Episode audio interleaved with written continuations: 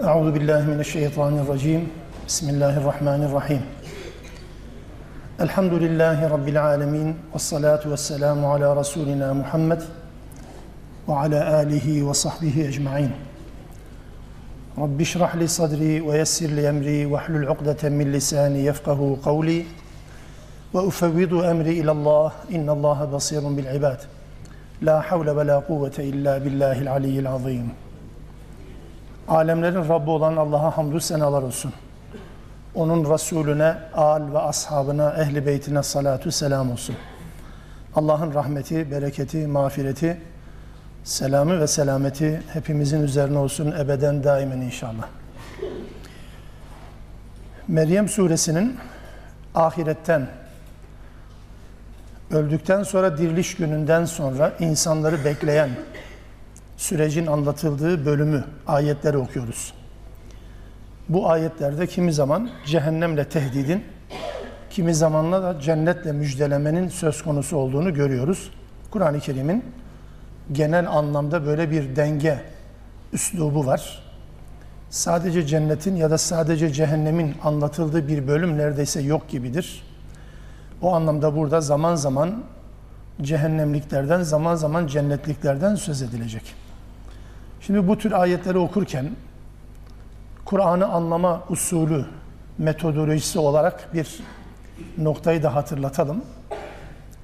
Şimdi cehennemliklerden, dolayısıyla inkarcılardan ve günahkarlardan söz eden ne kadar ayet ile yüzleşirsek, öncelikle bu ayetlerde anlatılan özelliklerin bizde olup olmadığını kontrol etmeden ayeti okumanın bir anlamı yok. Yani sadece cennetliklerden söz eden ayetlere talip olacağız. Eyvallah, doğrudur. Fakat cehennemliklerden ve günahkarlardan, onların acı sonuçlarından söz eden ayetlere geldiğimiz zaman da e bunlar zaten aramızda hiç yok, bunlarda zaten bizim ilgimiz yok gibi bir yöntemle ayete yaklaşmak da çok da makul değil. Çünkü ne Allah Resulü ayetleri böyle okuyordu ne de ashab-ı kiram. Bütün ayetleri, özellikle tehdit ve uyarı içeren ne kadar ayet varsa bu tür ayetleri Allah Resulü de ashab-ı kiram da okurken tir tir titreyerek okurlardı. Bir problemleri ya da bir sabıkaları olduğundan dolayı değil, ayetle yüzleştikleri zaman o dehşeti yaşamak adına bunu bu şekilde okurlardı. Biz de kafirlerden ya da inkarcılardan veya cehennemliklerden söz eden ayetleri okuduğumuz zaman ya burada anlatılan bu özellik bende var mı? Varsa nasıl telafi ederim? İnşallah da yoktur ama tamamen peşine zaten bu ayet bizimle alakalı değil deyip geçme imkanımız yok. Kur'an'ın doğru okunabilmesi için bu zorunludur. Bunu belirtmiş olalım. Bu düşünceyle bu ayetleri okuyalım.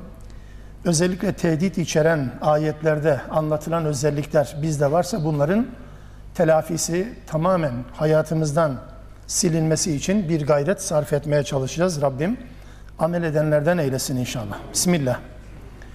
Ve in minkum illa variduha kana ala rabbike hatmen maqdiya. Cehennemliklerden söz edildi bir önceki ayette. Şöyle demişti Allah Teala: günahkar topluluklar ne kadar varsa Rahman'a en çok isyanda bulunanları çekip ayırırız. Yani kendi başına bireysel anlamda isyan edenle başkalarını isyana sürükleyenler aynı şekilde cezaya çarptırılmayacak demişti Allah Teala. Bazılarının azabı iki kat, bazılarınınki tek kat gibi, kat sayıları farklı olabilir. Çünkü cehenneme atılmayı en çok kimin hak ettiğini en iyi bilen biziz. Dolayısıyla en çok kim hak eder, en az kim hak eder? Cennetteki mertebe gibi cehennemde de böyle mertebelerin olduğunu bu ayeti kerime ve benzeri ayetlerden anlıyoruz. Bu anlamda bu ayeti kerimeye geldiğinde yetmiş birinci ve yetmiş ikinci ayeti kerimeler Allah Teala şöyle buyuruyor: İçinizden oraya, o cehenneme uğramayacak kimse yoktur. Bu uğrama zorunluluğu, bu cehenneme uğrama hükmü Rabbin için kesinleşmiş bir hükümdür. Bu herkes kaçınılmaz olarak görecektir, yaşayacaktır bunu. Sonra, sonrası şu: ثُمَّ نُنَجِّ الَّذ۪ينَ اتَّقَوْ وَنَذَرُ الظَّالِم۪ينَ ف۪يهَا جِث۪يَّ. Sonra da o Allah'tan sakınanları, Allah'tan korkanları demeyelim de Allah'tan sakınanları, Allah'ın rahmetini kaybetmekten sakınan ya da Allah'ın gazabını hak etmekten sakınan, bunun farklı versiyonları olabilir. Bu sakınanları kurtaracağız ama sonra da zalimleri dizüstü çökmüş olarak orada bırakacağız. Bu ayet-i kerimenin herkesin cehenneme gireceği anlamında yorumlayanlar olmuş. Belki bunun ilk örneği Hafsa annemiz radıyallahu anha, Hazreti Ömer'in kızı ve annemiz. Allah Resulü Hudeybiye ve Bedir'e katılan seçkin Müslümanlara övgüden bahsederken, övgüyle bahsederken burada hiç kimse, yani Hudeybiye'ye katılmak bir meziyet biliyorsunuz. Bedir'e katılmak bir meziyet. Kimsenin ortalıkta görünmediği, risk faktörünün taşındığı ortamlarda Müslüman olmak, Müslüman görünmek. Bunun adı Bedir, bunun adı Hudeybiye zaten. Hendek'te herkes görünebilirdi. Mekke'nin fethinde zaten herkes sıraya girebilirdi. Ama Bedir'de ve Hudeybiye'de bulunanlara Allah Resulü diyor ki, umarım ki bunlar ateşe girmeyecektir. Bir nevi bir dua formunda bir tespit, yoksa hüküm değil. Cehenneme girip girmeme peygamberin tek elinde değil elbette. Cennete girip girmeme veya. Dolayısıyla bunu söyler. Bu cümle üzerine Hafsa annemiz Meryem suresinin bu ayetini çok iyi bildiği için, yani bu cümleyi peygamber söylemişse bir hikmeti vardır demiyor. Sahabenin böyle bir eğitim yöntemi var, metodu var. Yani peygamber bu sözü söyledi, aslında durmak lazım değil mi? Bir hikmeti vardır. Yok. Hafsa annemiz diyor ki, ey Allah'ın Resulü, ama Allah şöyle buyuruyor. İçinizden oraya, cehenneme uğramayacak hiç kimse yok. E sen de bunlar cehenneme girmeyecek diyorsun. Bu nasıl olur? Yani bir çelişki gibi gördü bunu. Bunun üzerine Allah Resulü dedi ki, baksana dedi. Ayetin devamında ثُمَّ نُنَجِّ الَّذ۪ينَ اتَّقَوْا رَبَّهُمْ Rablerinden sakınanları biz oradan kurtaracağız diyor ya, ona baksana dedi. Hafsa'nın da radıyallahu anha annemizin de yaptığı bir teknik hata bu. Ayetin birini alıyor, aslında onunla bağlantılı, onunla doğrudan anlam ilişkili olan yetmiş ikinci ayeti göz ardı etti ya da gaflete düştü ya da meseleyi kavrayamadı, bağlantı kuramadı. Allah Resulü dedi ki, sonraki ayeti okusana. Ve Hafsa'ya Allah Resulü bu cümleyle demek istedi ki, burada oraya gir, herkes girecek anlamına değil. Orayı görecekler, herkes görecek görmesine, fakat görmekle girmek farklı şeylerdir dedi. Orayı görenlerden bir kısmı orada ebedi kalacak, bir kısmında takvalı olanlar da elbette kurtaracağız anlamına geldiğini hatırlatmış oldu. Bu yanlış anlamayı ta o günden itibaren düzeltti. Bu ayet ne anlama gelir? Hani biz girmek herkes için mukadder, pardon yanlış söyledim. Görmek herkes için mukadder ama girmek herkes için değil dedik. Bu noktada farklı anlayışlarda yok değil var. Mesela bütün insanlar cehenneme uğrayacak bir anlayışı var. Herkes cehenneme uğrayacak. Cehennem iyi ve müttakiler için sağlık ve esenlik olup bir süre sonra cennete girecekler. Bu günahkarlıkla alakalı değil. Günahların cezasını çekmekle alakalı olan cümle değil bu. Bu şu demektir, yani cehennemin yanından geçecekler, cehenneme uğrayacaklar, girecekler ama cehennem onları yakmayacak. Tıpkı, bu bir yorum tabii. Bu ne peygamberin söylediği bir cümle, ne de Allah Teala'nın doğrudan söylediği bir cümle. Bu bir yorum olarak böyle söyleniyor. Ayeti anlamaya çalışma çabası bu sadece. Dolayısıyla bu cümleden hareketle sanki İbrahim'in ateşe atıldığı zaman Allah'ın ateşe hükmederek ya naru kuni bardan ve selamen ala İbrahim, ey ateş İbrahim'e serin ve selamet ol demesi gibi bir süreç midir? Böyle yorumlanmış. Ya da herkes cehennemi görecek, müttakiler kurtulacak, kafirler ebediyen orada kalacaklar anlamında da yorumlanmış. Ama bu ayetin bulunduğu bağlama en uygun tanımlama ve en uygun yorum Allah Resulü'nün ifadesiyle cehennem üzerinde bir köprünün, tabi bu sembolik anlamda, yani yoktur anlamda söylemiyorum bu sembolizmi. Yani Allah Resulü bizim tasavvurlarımıza ayeti indirmek için bunu söylüyor. Bir köprü, nasıl bir köprü acaba? Yani şöyle bir viyadük gibi mi, asma köprü mü? O geçin. Meseleyi anlatmak için bir köprü kurulu cehennemin üzerinde ve oradan herkes geçecek. Geçerken herkes cehennemi görecek ama herkes girmeyecek. Müttakiler oradan hızlı bir şekilde geçecek. Herkes kendi ameline göre süratli hızlı geçecek. Kafirler olsa orada yalpalayıp düşecekler anlamındadır. Dolayısıyla bu herkesin cehenneme gireceğini değil ama herkesin cehennemi göreceğini hatırlatan bir ifadedir. Bu şu anlama da gelebilir aslında. Allah Resulü'nün hadislerinden öğreniyoruz. Aslında bunun belki dolaylı anlatımı ayetlerde de var. Ee, her bir insan için cennette ve cehennemde birer yer hazırlanmıştır. Bu Allah'ın konuyla alakalı bilginin yetersizliğinden değil. Bu mukadderattır. Yani cennet ve cehennem için birer yer hazırlanmış. Nihai noktada kıyamet gününde, ahirette herkes bu yerleri görecek. Araf suresinde bir diyalog ortamından bahsedilir. Okursanız hatırlarsınız. Araf suresinde cennetliklerin, cehennemliklerin halini gördüğünden, cehennemliklerin ve cennetliklerin halini gördüğünden ve karşılıklı bir diyalogtan, herkesin diğerine bir nevi soru sorup cevap aldığından söz edilir. O manzaralardan, tablolardan hareketle. Bu şu anlama gelir aslında. Herkese cennet ve cehennemde bir makam hazırlandı ya. Cennete giren müminler, biz olalım inşallah, cehennemde olan yer, bizim için hazırlanmış olan yer ve bizim amellerimiz ve imanımızla, Allah'ın da rahmetiyle kurtulduğumuz o yer bizim tarafımızdan görülünce ne büyük iş yaptığımızı anlamış olacağız. Anlama zaten sonuç dönemidir ahiret. Peki cehennemlikler niye cennetteki yerlerini gö- gösterilecek, ne görecek orada?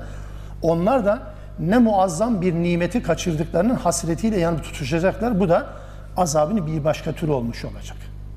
Hatta demiştik ya, cennetten bir miras kalacak, cennetlere, cennetlere varis olacak.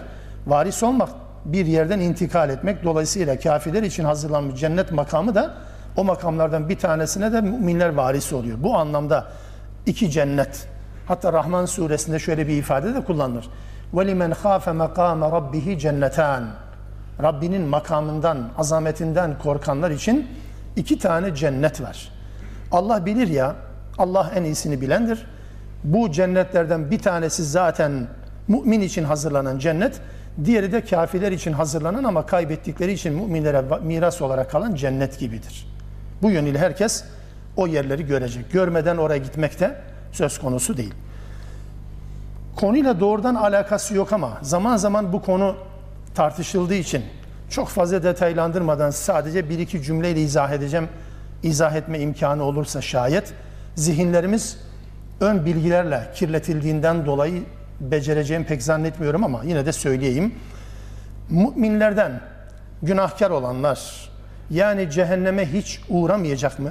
Hiç cehennem müminleri karşılamayacak mı? Müminler hiç cehennem yüzü görmeyecekler mi? Günahkar olanlar, büyük günah işleyenler vesaire.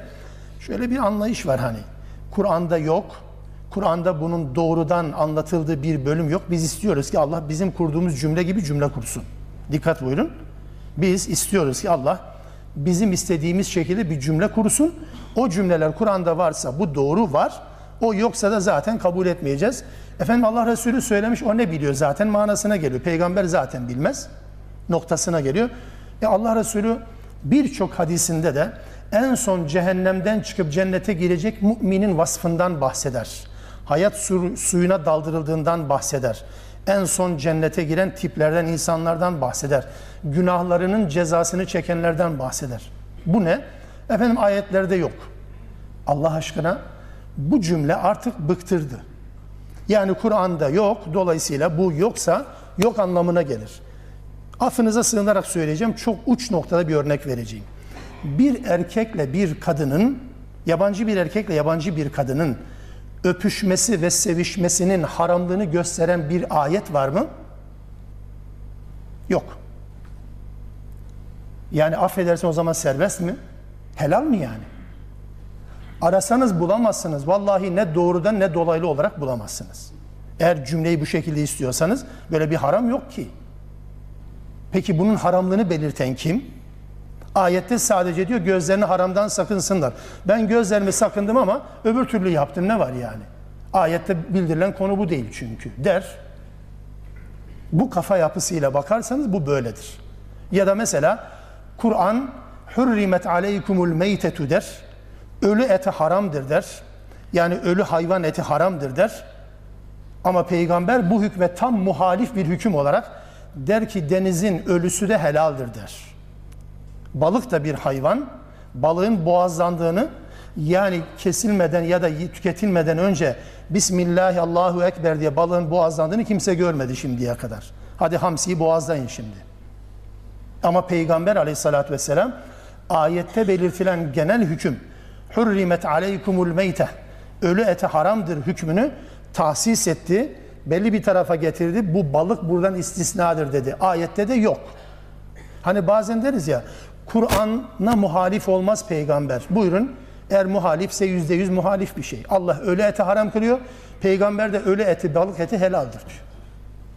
O meyte kelimesinde de efendim yani balık hayvandır değildir tartışmasına girmeye gerek yok, kıvırma gerek yok. Şunu söylemeye çalışıyorum. Konuyla ilgili Allah Resulü'nün söyledikleri de bizim için nastır. Yeter ki Allah Resulü'nün söyledikleri sahih olarak bize intikal etmiş olsun. Efendim şu böyle, bu kaynak, bu şöyle bir kaynak. Allah rızası için hadis derleyen ulemanın, hadis derleyen ulemanın güven noktasında bizden, hepimizden daha hassas olduğuna yeminle de şahitlik yaparız. Biz yalan söylemeyiz. Benim ya da sizin yalan söyleme ihtimaliniz olmaz. Ama Buhari'nin yalan söyleyeceğini ihtimal veriyorsunuz, öyle mi? Bu sahtekarlıktır. Bu sadece aymazlıktır. Cehalet değilse ihanettir. O anlamda Allah Resulü'nün de konuyla alakalı söyledikleri elbette bizi bağlar. Eğer bunu tartışacaksak, son bir cümleyi söyleyeyim. Eğer bunu tartışacaksak Allah Resulü'nün ilk cümlesini, Allah Resulü'nün vahiy ile alakalı ilk cümlesini tartışalım. Onu halledelim, sonra bütün meseleyi halledelim. Nedir ilk cümlesi? Allah bana Kur'an'ı vahyetti. Becerebilirseniz ispat edin. Becerebilirseniz bir başka şeye arz edin. Bunun doğruluğunu ortaya koymaya çalışın. Yapmayın. Herkes haddini bilmeli.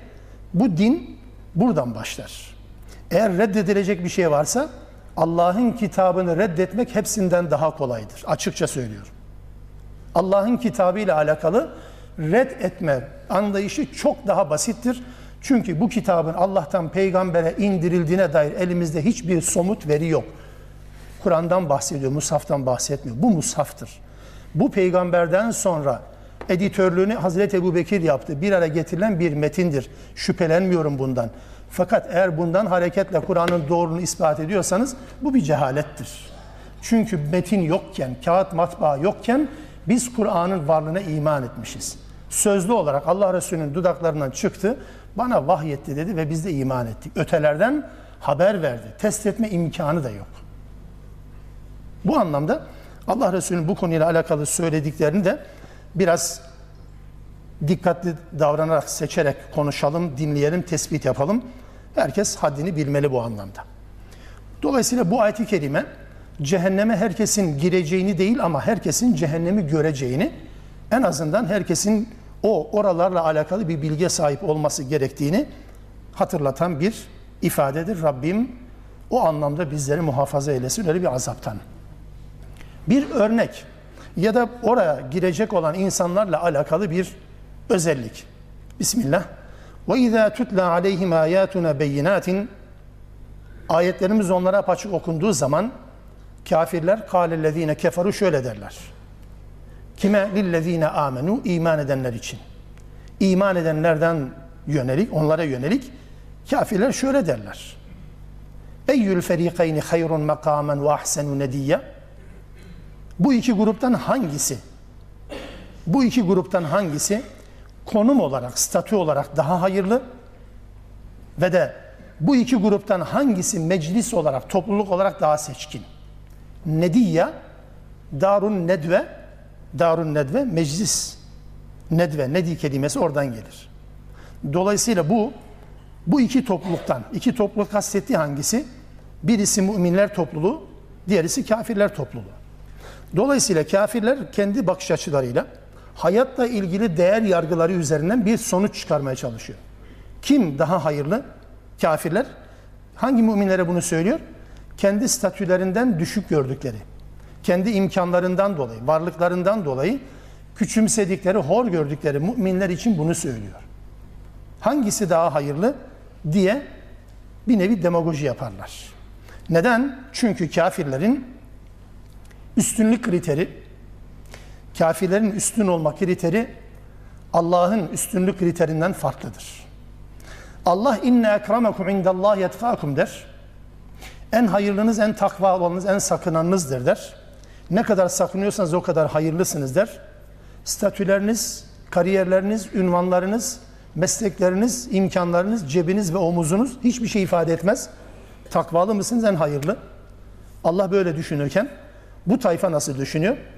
Dünya nimetleri varsa birisinde, imkanlara sahipse, güçlüyse, işleri yolunda gidiyorsa yürü demiştir Allah demektir. Sayıları çoksa, imaj ve görüntü iyiyse bu ne demektir? Bu demek de hayırlıdır. Allah Teala bu kadar kapı açtığına göre bir, iki, üç, beş değil, sürekli yürü kulum dediğine göre demek ki iyi yoldaymışız diye düşünmeye başlar. Bu ve buna benzer ifadeleri biz çok duyarız. Mesela En'am suresinde, Kehf suresinde bunu okuduk. En'am ve Kehf sureleri, En'am elli ikinci ayet-i kerimede, Kehf suresinin yirmi sekizinci ayetinde. İkisi de Mekki ayet. Peygamber aleyhissalatu vesselamın yanında yer alan, genel anlamda, istisnalar dışında diyorum, genel anlamda da bütün peygamberlerin yanında yer alan, ilk defa yer alan, en fazla yer alan kesim hayatla alakalı planları olmayanlardır. Fedakarlık söz konusu olacağı için geride fazla bir şey bırakmayanlar genelde peygamberin yanında daha çoklar. Ebu Bekir gibi, Osman gibi, Abdurrahman bin Avf gibi holding sahipleri de yok mu? Var tabii ki, ama genel anlamda çoğunluk hep böyledir. Ve bu yüzden bu insanlar aleyhissalatü vesselamın yanında toplanan, kümelenen bu gariban Müslümanların varlığından rahatsız oluyor. Peygamberle birlikte oluşlarından da rahatsız oluyor. Peygamberin yanında kendileri neden yok, onlar niye var, bundan rahatsız oluyorlar. Peygamberin yanında birlikte hareket etmeye can atıyorlar ama o fakirlerle birlikte aynı meclisi paylaşmak onlara zor geliyor. Bu yönüyle de Allah Teala hem En'am suresinde hem e, Kehf suresinde bu konuyu enine boyuna ortaya koydu ve şu uyarıda bulundu mesela. وَلَا تَطْرُدِ الَّذ۪ينَ يَدْعُونَ رَبَّهُمْ بِالْغَدَاتِ وَالْعَش۪ي يُرِيدُونَ وَجْهَ. Sabah akşam Rablerinin rızası peşinde koşan o garibanları, fakirleri, o kodamanlar istiyor diye yanından kovma. مَا عَلَيْكَ مِنْ حِسَابِهِمْ مِنْ شَيْءٍ وَمَا مِنْ حِسَابِكَ عَلَيْهِمْ مِنْ شَيْءٍ. Onlardan sana ne, senden onlara ne? Türkçesi bu. Yani Allah senden onların hesabını, onlardan da senin hesabını soracak değil. Böyle yapma. Teklif gelince, kov teklifi gelince kovamazsın dedi. Peki kovarsa ne olur? فَتَتْرُدَهُمْ فَتَكُونَ مِنَ الظَّالِم۪ينَ. Dehşet bir cümle. Eğer kovarsan, ey Muhammed, zalimlerden olursun. Zalimlerden olursun. Bu cümle, öylesine herkese söylenecek bir cümle bile değil. Ama Allah Resulüne diyor ki, eğer bu kodamanların bu teklifini onlar istedi diye kabul edersen ve kovarsan, zalimlerden olursun. Şimdi bu tablo bize ne hatırlatır? Aslında bu sadece tarihsel anlamda aleyhissalatü vesselam döneminde yaşanmış olan ve yapılmış olan bir teklif midir? Asla. Güncelliğini hala korur.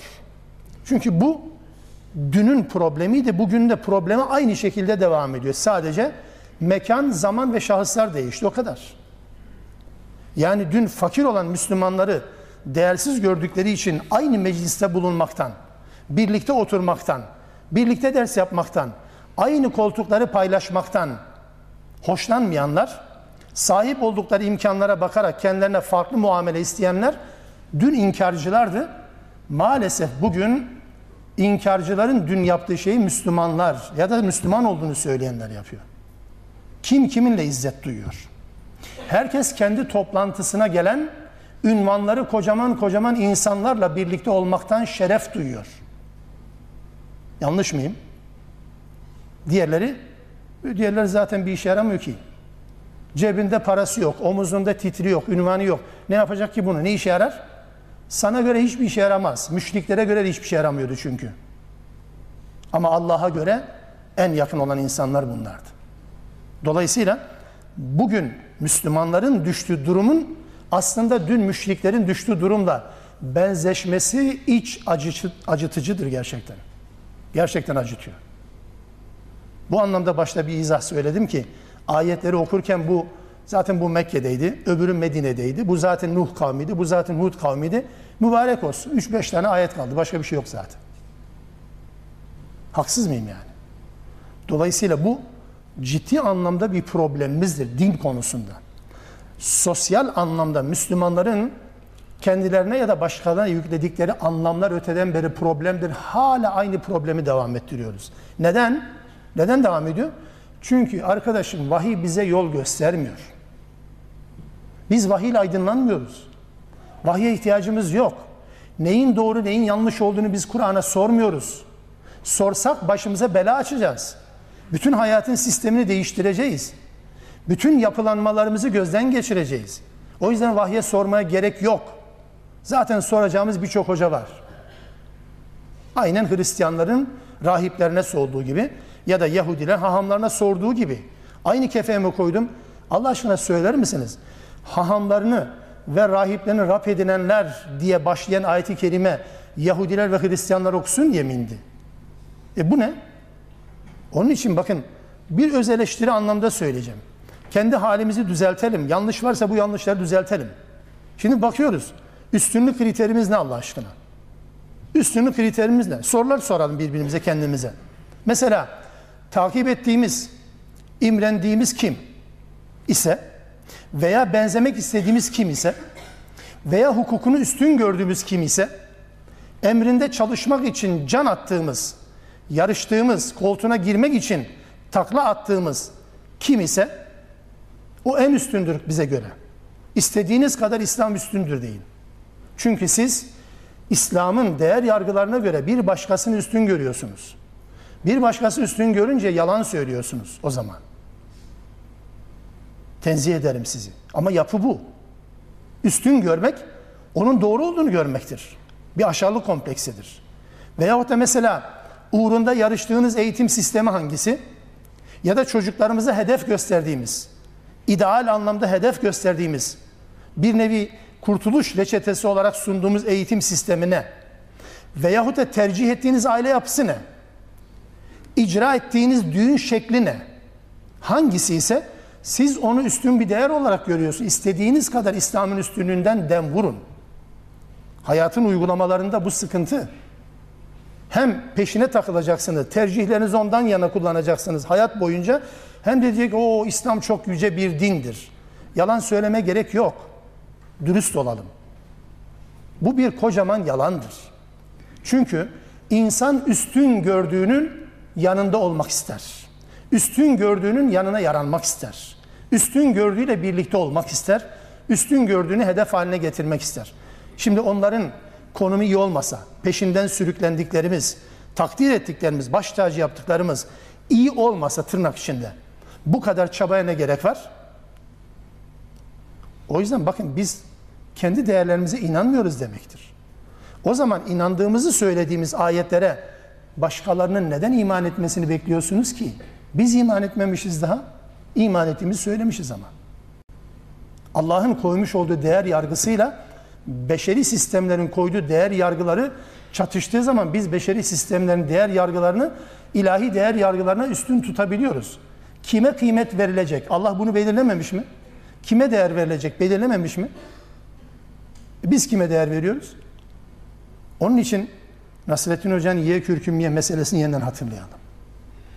Bizim için takdir edilecek kürkün kalitesi mi? Yoksa kürkün içindeki beden mi? Hoca değişmedi. Kürk değişince ilgi de değişiyor. Siz bunu kürkü kariyer deyin. Siz bunu kürkü para deyin. Siz bu kürkü makam deyin. Siz bu kürkü politika deyin, siyaset deyin, ne derseniz deyin. Ona göre değişiyorsa Allah yardım etsin.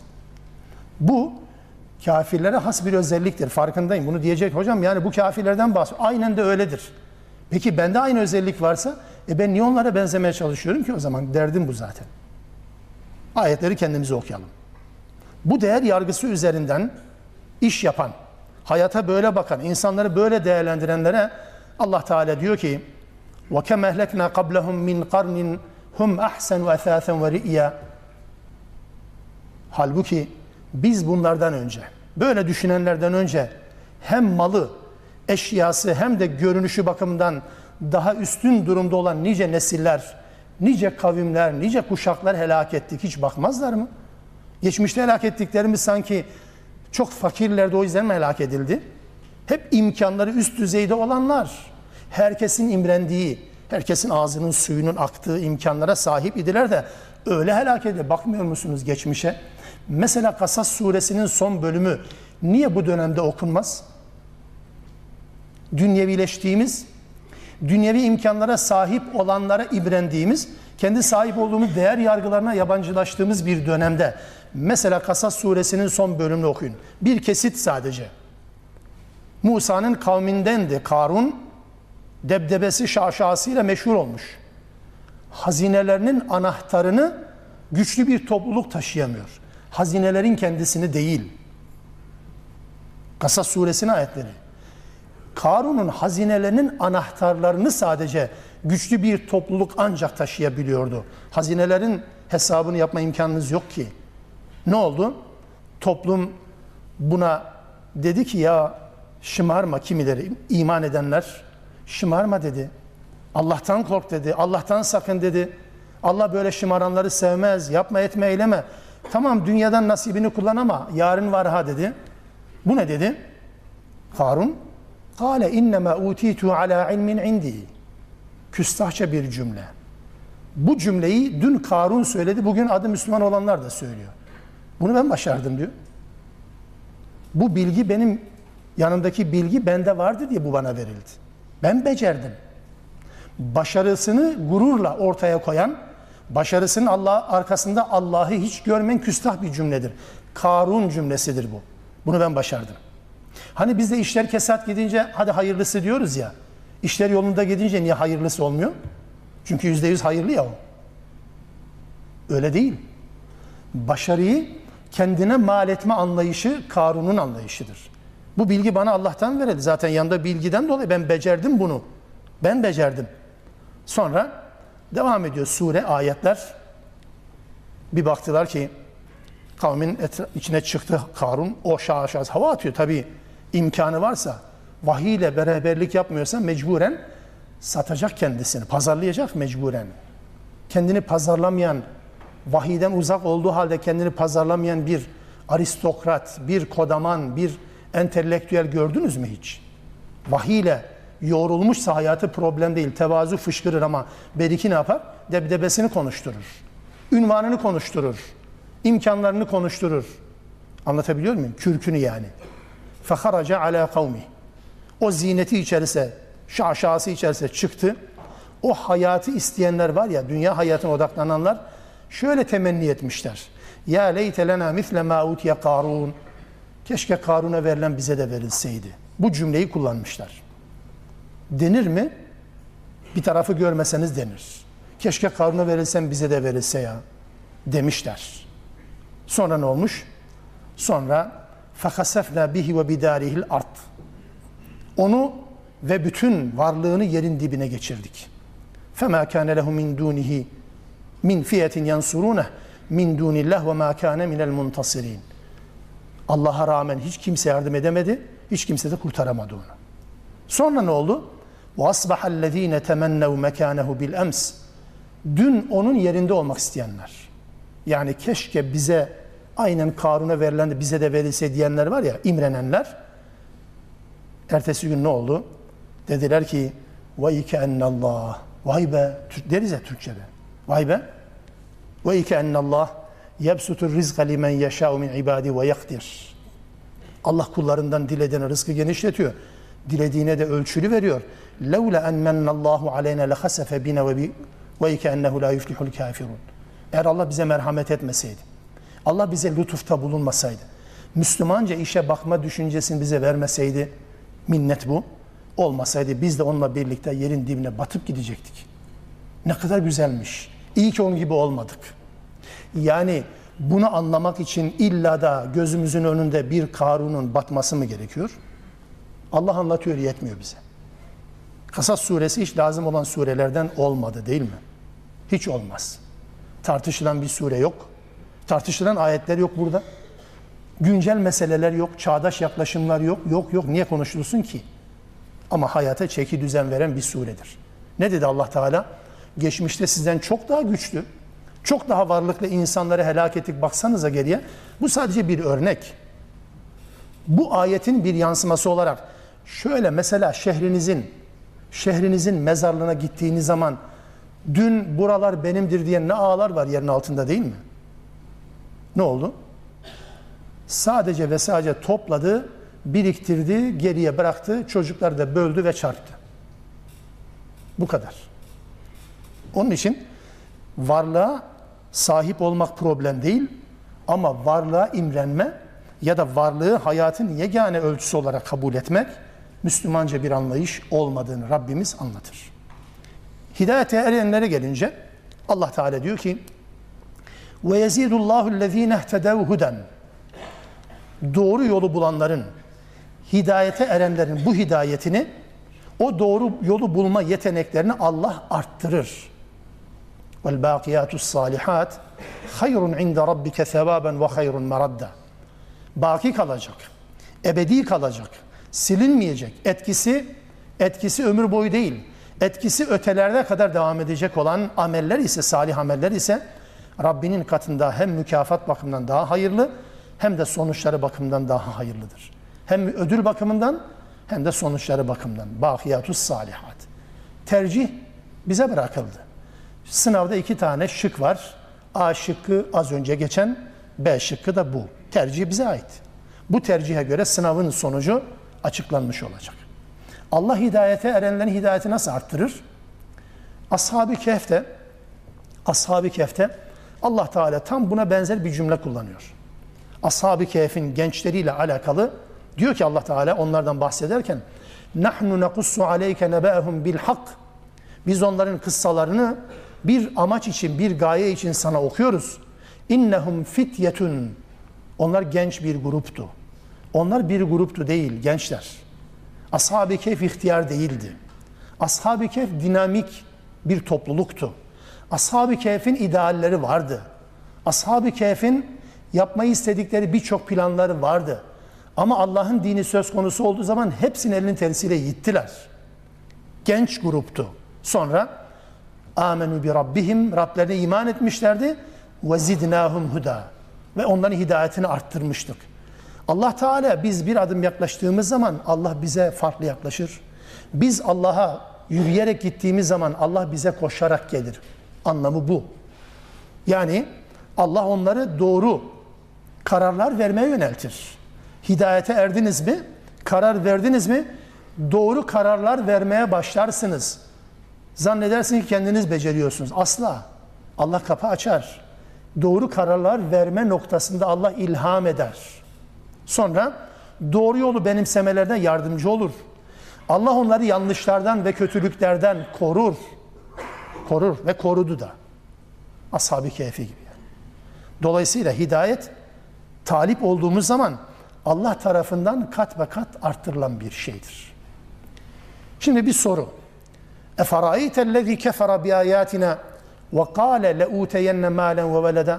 Baksana şu küstah adama, ayetlerimizi inkar ediyor ve sonra da diyor ki elbette bana da mal mülk verilecek, bana da çocuk evlat verilecek, yani kıyamette. اَطَّلَعَ الْغَيْبِ اَمْ اِتَّخَذَ عِنْدَ الرَّحْمَانِ عَهْدًا. Yoksa bunlar gayba muttali oldu. Gayb'den bir pencere açıldı, böyle bir müjde mi aldılar? Yoksa Rahman'dan bir ahit mi, bir söz mü aldılar? Böyle konuşmak için, bana da kıyamette bunlar verilecek diyebilmek için ya Rahman'dan söz alması lazım ya da gayb'den bir pencere açılması, onun okunması lazım onun tarafından. Böyle mi yaptılar? Tabi bu sorunun cevabı yok. Yani yok öyle bir şey aslında. Bu tarihsel anlamda şöyle bir olayla ilişkilendirilen, oraya takılmak için değil lütfen. Sadece olayı anlamak adına söylüyorum. Olayı anlamak adına söylüyorum. Habbab bin Eret, Habbab bin Eret, Mekke'de demircilikle uğraşan bir sahabiydi. As bin Vail'e siparişi üzerine bir malzeme yaptı. Sanatkardı.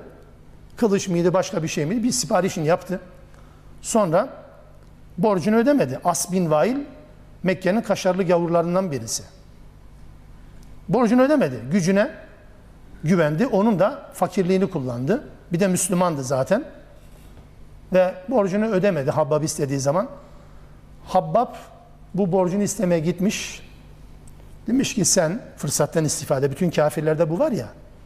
Yani bir Müslümana bir iyilik yaptığı zaman zalimin birisi, fasıkın birisi, münafıkın birisi ondan bir şeyler koparmaya çalışır. Bu kuraldır. Hadi benim gibi ol, hadi bana benzer, benim yaptığım yap, benim gittiğim yoldan git gibi. Aynen öyle diyor Asbin Vail. İnkar edersen Muhammed'i, Muhammed'i inkar et. Bütün derdi bu. Sana borcunu verir. Habbab bin Eret de diyor ki, ümidini kesmek adına. Cümle şu, Allah'a yemin ederim ki, sen ölüp tekrar dirilinceye kadar asla inkar etmem. Yani zaten ölüp tekrar dirilme imkanı yok dünyada. Bu imkansız olan bir şeyden bahsediyor. Sen ölüp tekrar dirilinceye kadar inkar etmem. As bin Vail bunun üzerine dedi ki, gerçekten ben ölüp tekrar dirileceksem, alay ediyor şimdi, benim orada mutlaka malım ve evladım olacak, o zaman sana olan borcumu öderim. Kriter ne bu? Bakış açısının ölçüsü nereden kaynaklanıyor? Dünyada Allah yürü demişse, ahirette de aynı şey devam edecektir. Allah dünyada bir işin, bir kişinin işine rast getirmişse, Allah dünyada bir insanın işini kolaylaştırmışsa, o insan zannediyor ki Allah onu sevdiğinden yapmıştır. Böyle bir ölçü yok. Öbürü gariban kalmışsa, fakir kalmışsa, yoksul kalmışsa, öyle vefat etmişse, bu adam da Allah'la ilişkisi bozuk diye anlıyor. Kafir mantık bunu gerektiriyor. Oysa bunun, onunla onun da bununla hiçbir alakası yok. Yani varlıklı olmanın Allah'ın rızasıyla, yoksul olmanın da Allah'ın gazabıyla hiç alakası yok. Vererek imtihan eder, alarak imtihan eder. Siz bilirsiniz. Ama o kafir mantık, dünyada kendisine verilen imkanların aynısıyla kıyamette de eğer dirilirsem tekrar, bana tekrar verilecektir diye düşünür. Mesela Ashab-ı Kehf'te bahçe sahipleri örneği vardır. Uzunca bir bölüm.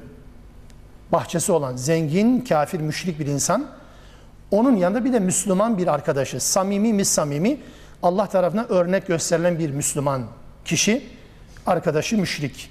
Neye güveniyor? Her türlü bahçesi var, imkanı var. Diyor ki o, arkadaşıyla muhavere yani diyalog halindeyken, diyor ki, ''Ene ekseru minke malen ve azzu nefera'' benim malım senin malından da çok, benim gücüm, nüfusum da seninkinden çok. Dolayısıyla ben senden daha iyiyim demektir. Çıkardığı sonuç bu. Arkadaşı ne diyor? لَوْلَا اِذْ دَخَلْتَ جَنَّتَكَ قُلْتَ مَا شَاءَ اللّٰهِ لَا قُوَّةَ اِلَّا بِاللّٰهِ Maşallah demen gerekmez miydi bahçene girdiğin zaman? Bu imkanlarınla haşir neşir olduğun zaman her bir başarı aşamasında Allahu Ekber demen gerekmez miydi? Allah'ın gücü ve kuvveti olmadan bu olmazdı demen gerekmez mi diyor arkadaşı. İn tarani ene aqallu minke malen ve velada.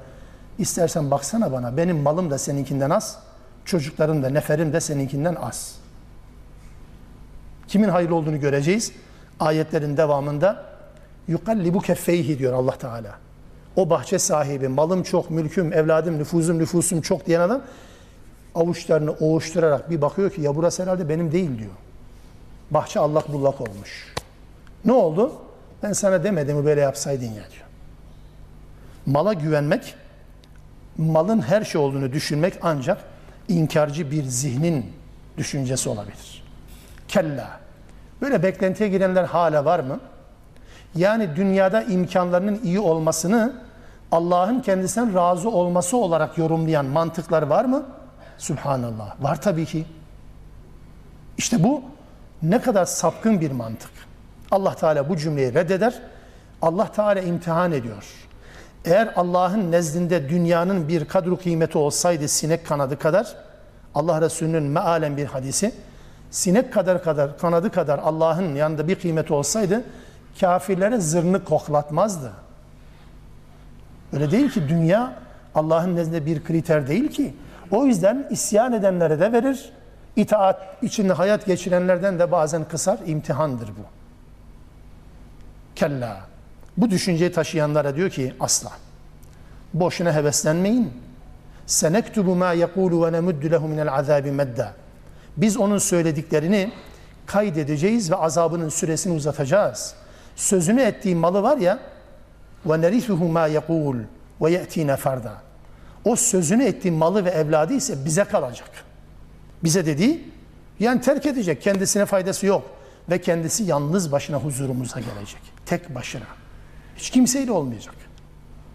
Bu, Kafir mantıkta kefenin cebi var. Müslüman zihinde kefenin cebi yok.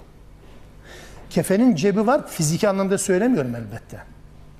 Kefenin cebi olmasaydı bazılarına göre ölmek üzereyken de hala yanlışla ve haramla meşgul olarak para kazanmaya devam etmezlerdi. Demek ki götürme gibi bir amacı var. Anlayış bu. Kafirlere benzeme hakkımız yok bu yönüyle. Allah Teala kıyamette bunların hepsini sıfırlayacaktır. وَاتَّخَذُ مِنْ دُونِ اللّٰهَ اَلِهَةً لِيَكُونِ لَهُمْ عِزَّةً. Onlar kendilerine güç ve onur kazandırsınlar diye Allah'ın yanı sıra başka ilahlar edindiler. Güç ve onur buluyorlar. Şeref buluyorlar. Kella, asla, kesinlikle hayır. سَيَكْفُرُونَ بِعِبَادَتِهِمْ وَيَكُونُونَ عَلَيْهِمْ ضِدَّ. O ilah edindikleri kimseler var ya, dünyadayken beraber olmaktan şeref duydukları o kimseler var ya, ahirette onların kendine yaptığı kulluğu reddedecekler ve onların tam karşısında yer alacaklar. Birlikte bazen ölümsüzleştiriyorlar ya fotoğraf olarak, gurur duymak için. Kiminle? Müslüman, müttaki birisi ise problem değil, daha da o da ayrı bir sahne. Ama bazen insanlar birileriyle olmaktan gurur duyar. O zaman şöyle bir duaya da amin denmesi lazım. Allah sevdiğin, yanında bulunmak için can attığın, hatta bunun için başkalarını göz ardı ettiğin bu şahıslarla Rabbim seni haşretsin inşallah diyeceğiz. Başka çaresi yok ki. Ve öyle de olacak zaten. Yani duayı biz yapıyoruz da aslında öyledir zaten. Dolayısıyla yarın kıyamet gününde bu değer verdikleriniz, Allah'a rağmen, Allah'ı küstürerek, Allah'ı öfkelendirerek, ona rağmen değer verdikleriniz yarın kıyamette reddedecekler sizi. Yüzünüze bile bakmayacaklar. Bunu Allah Teala Yunus suresine anlatır. وَيَوْمَ نَحْشُرُهُمْ جَمِيعًا. Hepsini toplarız kıyamet gününde. ثُمَّ نَقُولُ لِلَّذ۪ينَ اَشْرَكُوا. Müşrik olanlara, Allah'a ortak koşanlara, Allah'ı reddedenlere değil. Müşriklik ya da şirk Allah'ı reddetmek değildi. Allah'ın yanı sıra Allah'ın sahip olduğu özelliği bir başkasına verenler. Kim o? Kimisi için bir peygamber, kimisi için başka, kimisi için put, kimisi için aziz vesaire. Allah diyecek ki mekânekum entum ve şurakâekum. Siz ve ortaklarınız yerinizde durun bakalım. Fezeyyenna beynehum. Aralarını ayırırız. Ve kâle şurakâuhum mâ kuntum iyyâne ta'budûn. Siz bize kulluk yapmıyordunuz ki. Siz bize kulluk yapmıyordunuz. Kendi işinizi görüyordunuz.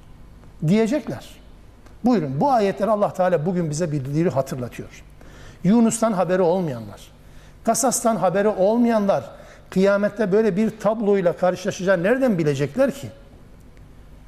Allah'a rağmen değer verdikleriniz, Allah'ın çizdiği yol haritası yerine başkasının çizdiği yol haritalarıyla hayatını bulmaya, hidayet bulmaya, yol bulmaya çalışanlar bilin ki yarın bizi yüzüstü bırakacaklar, reddedecekler. Siz bize tapınmıyordunuz ki, siz bize kulluk yapmıyordunuz ki.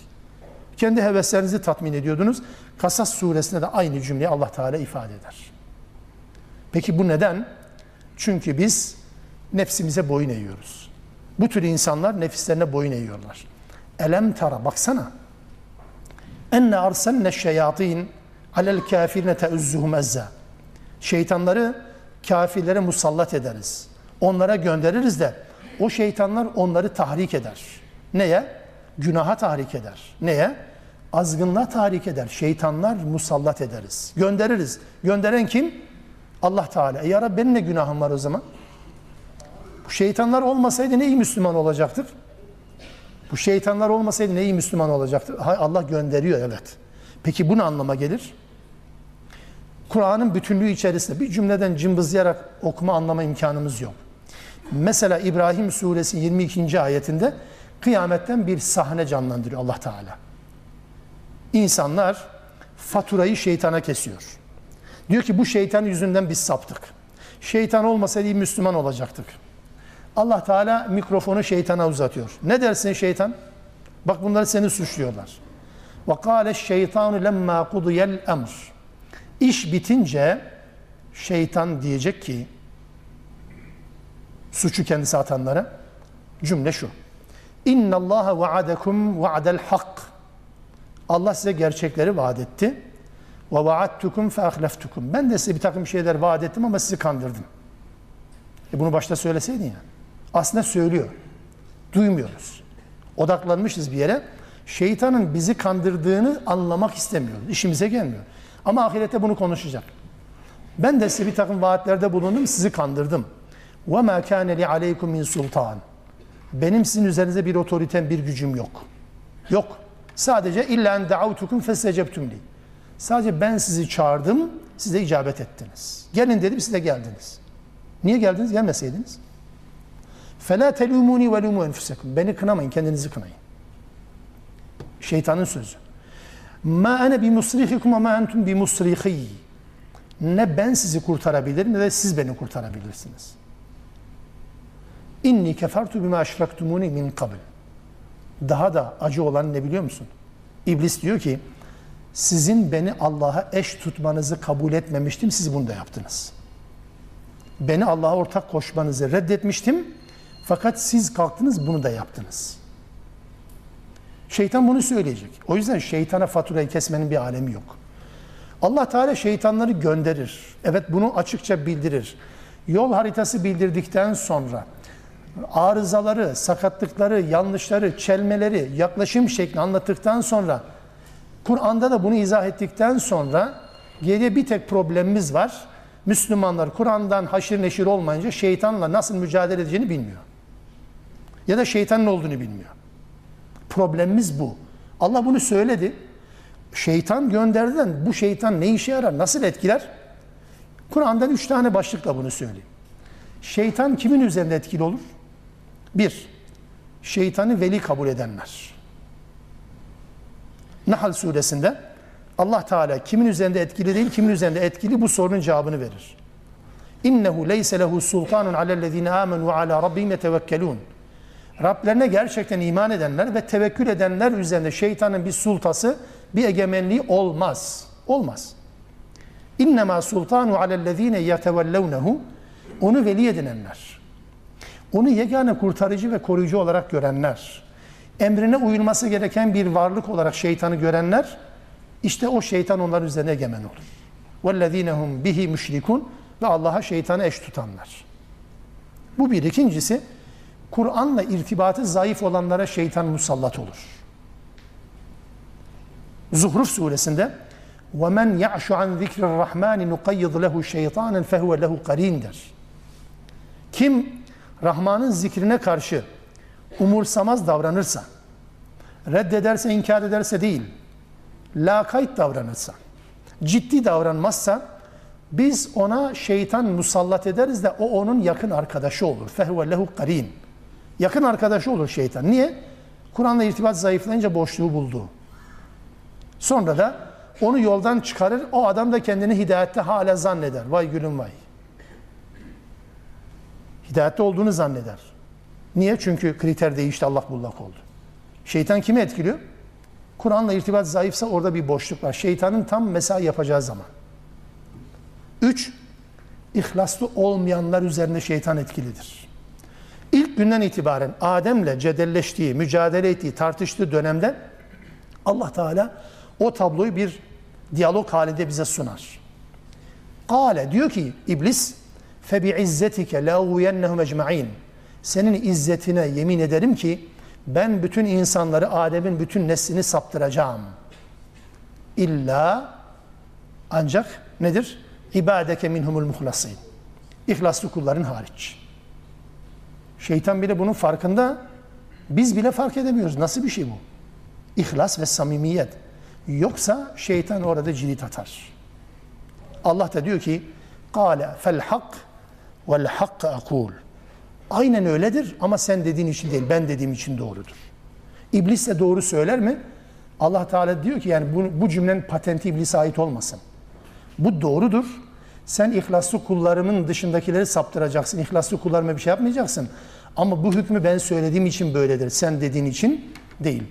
İblis bile haddini biliyor, biliyor musunuz? Gerçekten haddini biliyor. Mesela İblis bu kadar dalavereye, bu kadar saptırmaya rağmen Rab'lık iddiasında bulunmamıştır. Ama insanoğlu içerisinde Rab'lık iddiasında bulunanların haddi hesabı yoktur. Firavun, ene rabbukumul a'la. Ben sizin Rabbinizim der. İblis bunu söylemez. Adamın günahını almayın. Ciddi söylüyorum. Söylemiyor önemli. Rab'lik iddiasında bulunmuyor. Dolayısıyla şeytan kimin üzerinde etkili? Herkes üzerinde değil. Ha ya peki hiç mi yanlış yaptırmaz? Yani mesela Adem ve Havva ihlaslı mı değildi? Vahiy ile irtibatı mı zayıfladı? Yoksa şeytanı veli mi edindiler? O yüzden mi etkili oldu? Burada kastedilen şeytanın sürekli birinin üzerinde egemen olma, sulta kurma imkanı yoktur. Yoksa insan gaflete düştüğü andan itibaren, yanlış yaptığını fark ettiği andan itibaren geri döner. Bu şeytanın musallat olması anlamına değil ki. O bahsettiğiniz meleklerde olur. O geçtik onu. Bu dediğimiz özellik meleklerdedir. Şeytanın hiç ilişmemesi. Peygamberleri bile zaman zaman farklı düşünceye sevk etmiş mi? Peygamberleri bile evet. Yusuf suresi yüz onuncu ayetini okuyun. Ya da Bakara suresi hani çok meşhur bir ayettir. Hani Müslümanlar ve beraberinde peygamberler Allah'ın yardımı gecikince sarsıldılar ya. Ne oldu? Meta nasrullah dediler. Allah'ın yardımı ne zaman? Ya bir peygamberin bunu sorma hakkı yoktu ki. Zaten biliyor yardım gelecek. Niye meta nasrullah diyor? Sabırsız. Bazen şeytan ilişiyor ama sürekli değil. Geliyor ve geçiyor sadece. Bu yönüyle şeytan iman ve takva sahibi olanlara, az önce söylediğim özelliklere sahip olanlara, vahiy ile irtibatı sıkı, ihlaslı, şeytanın velayetini reddetmiş olanlara da bazı hatalar yaptırabilir ama onları sürekli etkileme imkanı yoktur. Müslüman hemen döner. Değilse Allah'ın gafur sıfatı, Allah'ın tevvab sıfatı, tevbeleri kabul eden sıfatı nerede işe yarayacak? Günahları sürekli sevk edemez anlamındadır bu. Yoksa hiç etkili olmaz. Şeytan tamamen bitmiştir. Bir Müslüman için hiç söz konusu olmaz anlamına elbette değildir. Anlamında bunu söyler Rabbimiz. Onun için biz şeytanları musallat ederiz ama şeytanların musallat edilmesinin fiili Allah'a isnat ediliyor. Aslında onlara davetiye çıkaran bizim tavırlarımız. Bizim tavırlarımız. Mesela Nahl suresinde az önce söylediğim ayetlerden hemen önce, yani yüzüncü ayetten hemen önce doksan sekiz doksan dokuzuncu ayetlerde فَاِذَا قَرَأْتَ الْقُرْآنَ فَاسْتَعِذْ بِاللّٰهِ مِنَ الشَّيْطَانِ الرَّجِيمِ der. Kur'an okumaya başladığın zaman şeytandan Allah'a sığın. Elbette. Çünkü Kur'an okumaya başlıyorsanız orada şeytan bir şeyler yapmaya çalışacak. Yanlış yapanlar zaten şeytan onları kendi yanlışlarıyla baş başa bırakır. Bana burada ekmek yok diyor. Yanlışın, fuhuşiyatın, haramın işlendiği yerde şeytan ne iş yapsın? Zaten şeytanlar orada dolu. İnsan şeytanları. Şeytanın cirit atacağı yer iyi bir şey yapmaya başladığınız zamandır. Kur'an okunduğu zaman şeytan mesaiyi dörde beşe çıkarır. Şeytandan Allah'a sığın. Bertaraf et, ondan sonra Kur'an oku demektir. Samimi olarak başladığın zaman şeytan bertaraf olur. Samimi olarak olmadığı zaman e, şeytan uzaklaşmıyor ki. Mesela Allah Resulü diyor ki, Ramazan geldiği zaman şeytanlar bağlanır. Bağlanıyor mu? Valla iftara yakın çarşıda gezemiyorsun. Herkes barut fıçısı gibi. Niye? Şeytan milletin burunlarına girmiş, soluk aldırmıyor ya. Niye? Hani şeytan uzaklaşıyordu Ramazan'da? Uzaklaşmıyor ki. Çünkü biz uzaklaşmasını istemiyoruz. En yakın arkadaşımız haline getirdikten sonra o öyledir. Bir başka hadiste şöyle duymuştuk. Ezan okunduğu zaman ezan sesinin gittiği yere kadar şeytan uzaklaşır. Nereye gitmesi lazım? Ben size söyleyeyim, bu hoparlörlerden falan. Hiç olmaması lazım. Barajın içine gömülmesi lazım. Yok. Ezan okunduğu zaman ezan okunan caminin içerisinde tam merkezde, yani yanı başında şeytan bitiyor. Nereden bitiyor? Namaza başlıyorsunuz, aklınıza gelmeyen her şey gelmeye başlıyor. Sebep? Ya şeytanı kovmuyoruz. Euzu çekiyoruz ama istiaze yapmıyoruz. Euzu çekmek ayrıdır. Bunu bu telefon da yapar. Tuşa basın, euzu billahi mineşşeytanirracim, çok da mükemmel okur. Ama şeytan bunun okumasını etkilenmez. Bizim okumamız bunun gibiyse boş. Sığınmak lazım, sığındığını söylemek değil. Onun için şeytanın insana musallat olması, çeldirici olması, saptırması tamamen onun yanı başında olduğu insanın karakteriyle, anlayışıyla, din anlayışıyla, vahiy ile irtibatıyla alakalıdır. Bunu sağlamlaştırdığınız zaman gelir ve gider. Toslamaya çalışır, kıvırtmaya çalışır, Müslüman da onu reddeder, biter. E bu da zaten vebal değil ki. Allah müttaki tarif ederken fuhşiyat yaptığı zaman, zulüm yaptığı zaman da istiğfarda bulunur demedi mi? Müttaki. Ya müttaki fuhşiyat yapar mı? Yapar ama sürekli olmaz. Anında aklına gelir ve bitirir. İşte bu şeytana dersini vermek anlamına gelir.